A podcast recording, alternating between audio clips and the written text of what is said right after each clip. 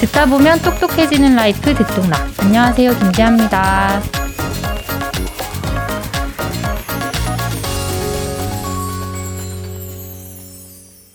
연봉을 조정해준다는 메일이나 더 좋은 기업에서 이직 제한 메일이 오면 신이 나겠지만 이거를 함부로 열어보면 안 됩니다. 바로 북한 해커가 보낸 메일일 수 있기 때문이죠. 최근에는 의원실 비서나 경찰청의 수사관, 그리고 카카오까지 사칭한 피싱이 발견됐습니다. 근데 우리나라만 북한 해커의 타깃이 아니라 미국, 캐나다 정부나 금융기관도 이 해커들의 공격을 받고 있습니다. 그러니까 전 세계의 주요 기관은 모두 북한 해커의 타깃이 된다라는 거죠. FBI에서는 이미 몇 년 전에 이 북한 해커인 박진혁, 김일, 전창혁 이 3명을요 공개 수배를 하긴 했는데 아직까지도 행방이 묘연한 상태입니다. 이 사람들 공개된 사진도 단 하나씩밖에 없거든요.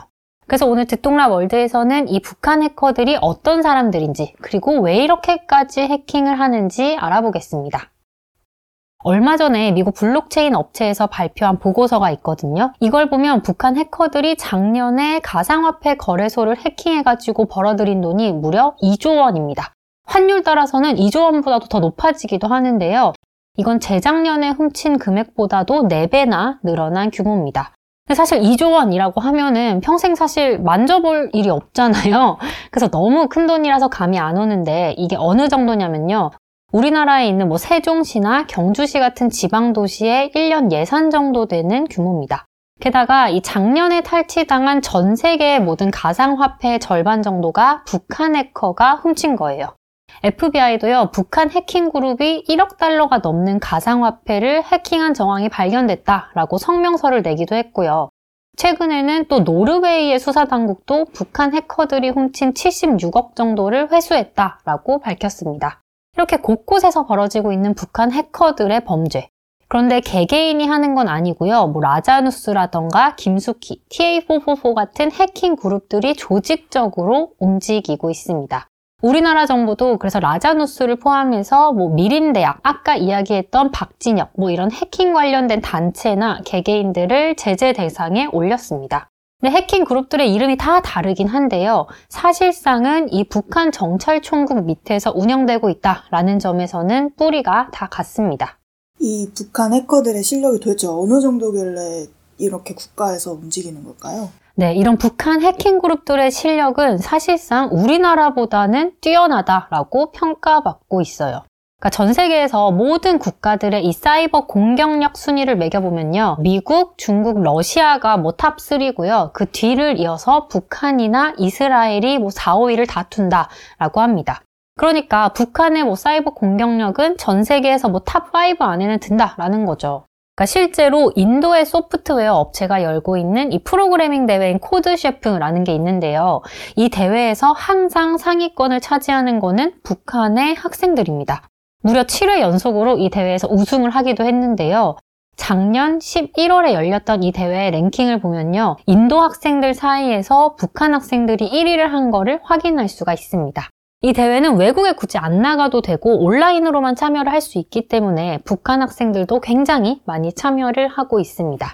이 사이트에서 북한 국적 이용자들을 좀 검색을 해봤거든요. 그랬더니 우리나라의 카이스트랑 비슷한 북한의 리과대학에 다닌 학생도 보이고요. 김일성 대학에 다닌다라는 학생의 프로필도 볼 수가 있습니다. 그러면 왜 이렇게 북한 사람들은 프로그래밍을 잘하고 또 해킹을 잘하는 걸까요? 사실 우리나라는 어렸을 때부터 정말 공부를 열심히 해서 의대에 가서 의사가 되는 게 사실상 성공으로 여겨지잖아요. 그런데 북한에서는 이 의사보다도 해커가 더 좋은 직업으로 여겨지고 있습니다. 그러니까 북한에서는 어렸을 때부터 이 해커 영재 교육을 받아서 해커가 되는 게 성공의 지름길이라는 거죠. 그럼 북한에서는 이런 해커가 되려면 어떻게 교육을 받아야 되는 거예요? 네, 우리나라의 교육 시스템이랑 다른 건요. 북한에서는 이 해커가 되기 위해서 북한의 선택을 받아야 합니다. 그러니까 북한 정찰총국에서 누구를 해커로 키울지 고르고요. 또 길러낸다는 거죠. 북한 해커들이 어떻게 육성되는지는 이 사이버 안보 분야를 오랫동안 연구해온 임종인 고려대 교수님께 자세하게 여쭤봤는데요. 이렇게 얘기를 해주시더라고요. 북한이나 이런 데는 의사들 대우가 별거 없어요. 네. 예, 그래서 이제 김정은이가 뭐 자기 아버지 김정희 뒤를 이어서 핵과 사이버는 나의 양대 보검이다. 이렇게 공언하고 다니거든요. 네. 그래서 이제 사이버 쪽은 이게 이제 진짜 영재들이 필요한 데니까 중학교 때부터 수학 잘하는 영재들을 갖다가 한 300명을 갖다가 뽑아서 중학교, 고등학교, 대학교 하면서 키우는 거예요. 국가에서 일종의 육성하는 거죠. 뭐 사이버는 사실은 굉장히 북한 내에서 작전을 하기는 어렵고, 왜냐면 북한의 IT 환경이 별로 안 좋거든요. 네. 예, 인터넷 뭐 여러 가지 그 회선도 얼마 안 되고, 네. 그러니까 이제 중국이라든지 곳곳 전 세계에 퍼져가지고 각종 민간인 회사라든지 소프트웨어 개발 회사라든지 아니면 외교관이라든지 각종 신분위장을 해가지고 네. 외국에서 해커로 활동하면서 당의 명령이 떨어지면은 해킹을 하는데 당에서 어디를 공격해서 목표를 딱 설정했을 때 실행을 못하면 이제 뭐 영화에 나오는 것처럼 큰 뭐 자비판 내지는 숙청을 당할 수가 있기 때문에 그런지 네. 진짜 헝그리 정신병하고 능력 이상으로 어떻게 보면 결과를 발휘해요. 성과를 네. 발휘해요. 네. 그래서 그런 게 정신력이 뛰어난 게 북한 해커들의 또 하나의 특징인 것 같아요. 이야기를 요약해보면 해킹은 이 북한의 과업이기 때문에 어렸을 때부터 선발된 소수의 사람들이 정말 죽기 살기로 한다는 겁니다. 앞에서 얘기했던 것처럼 미림대학, 여기는 뭐 지위 자동화 대학이라고도 불리는데요. 우리나라 정부가 이 대학을 제재 대상에 올렸는데 이 대학이 해커 육성과 관련이 있는 것으로 알려져 있습니다. 이렇게 선발되고 키워진 해커들은 해외에서 주로 활동을 하는데요. 이 북한에 남아있는 해커의 가족들에게는 평양에 있는 정말 제일 좋은 고급 주거단지에서 살게 해주는 혜택까지도 주고 있습니다. 해외에서 활동한 해커들은 이 IT 기업에 취업을 해서 정말 평범하게 지내고 밤에는 해커 활동을 하기도 하는데요. 사실 요즘에는 뭐 구인구직 플랫폼들이 굉장히 많잖아요. 그래서 뭐 흔히 잘 아는 곳으로는 링크드인을 들 수 있을 텐데 이런 곳에서도 북한 해커들이 뭐 한국인이나 중국인이라고 속이고 뭐 프로그래머로 구직 활동을 하고 있습니다. 실제로 이렇게 해서 국내 일감을 받은 적도 있습니다. 이렇게 해커들이 번 돈은 북한 당국으로 사실상 가는 건데요. 유엔이 발간한 대북제재위원회의 전문가 패널 보고서를 보면요. 북한 프로그래머가 중국의 한 보이스피싱 기업에게 이 보이스피싱 어플을 만들어서 시연해 보이고 또 실제로 판매했던 사례도 있습니다. 이렇게 북한이 직접 관리하는 해커 부대원, 그러니까 정찰총국 밑에 있는 사이버 전사원만 전 세계에 최소 적어도 7,000명 정도가 되고 있습니다. 근데 좀 궁금한 게 해커들이 번 돈을 정말 당국에 다 헌납을 오롯이 다 하는 걸까요? 네, 완전 오롯은 아니고요. 최근에 그 일본의 산케이 신문에서 보도를 한 걸 보면은 이렇게 벌어들인 돈의 한 10% 정도는 이 해커들이 직접 갖고 나머지 90% 정도를 이 북한에 모두 헌납하고 있다라고 합니다. 좀 개인적인 우려로는 가족들을 보살펴준다 했잖아요. 근데 뭔가 그런 게 양날의 검처럼 약간 느껴지거든요. 맞아요. 그렇기 때문에 이 해외로 갔던 해커들이 뭐 다른 곳으로 탈주를 해버린다거나 다른 직업을 갖는 게 사실상 불가능한 상황입니다. 앞에서 이야기한 것처럼 그 가족들의 신변이 위험해질 수도 있기 때문이죠.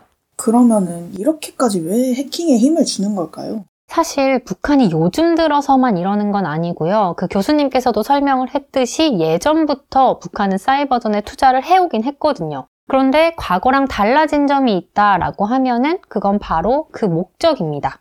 옛날에는 이 해킹을 해서 뭐 다른 나라의 기밀을 몰래 빼온다거나 아니면은 첨단 기술을 뭐 탈취한다거나 아니면 단순히 사회 분위기를 막 교란시키는 게 목적이었거든요. 그래서 뭐 기억하시겠지만 디도스 공격이라고 해서 옛날에 되게 유명했던 거 있잖아요. 이거는 좀비 PC를 만들어버리는 공격인데요. 그런데 요즘에는 해킹의 목적이 그냥 돈이 된 겁니다.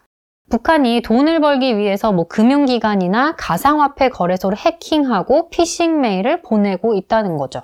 그러니까 북한은 정말 오랫동안 이 코로나19 시기를 지나면서 봉쇄를 해왔고 또 국제사회의 제재를 받으면서 사실상 외화를 오랫동안 벌지 못했거든요. 그러니까 한마디로 돈줄이 말라버렸다는 건데요.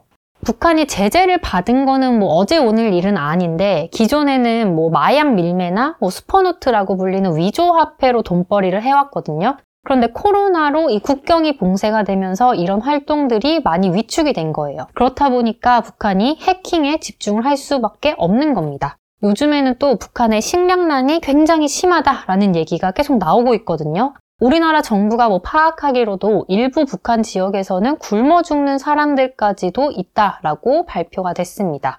이런 상황에서 백악관 국가안보회의에서는요, 북한이 이 사이버 해킹으로 미사일 만드는 돈의 3분의 1 정도를 벌고 있는 걸로 추정된다라고 밝혔습니다.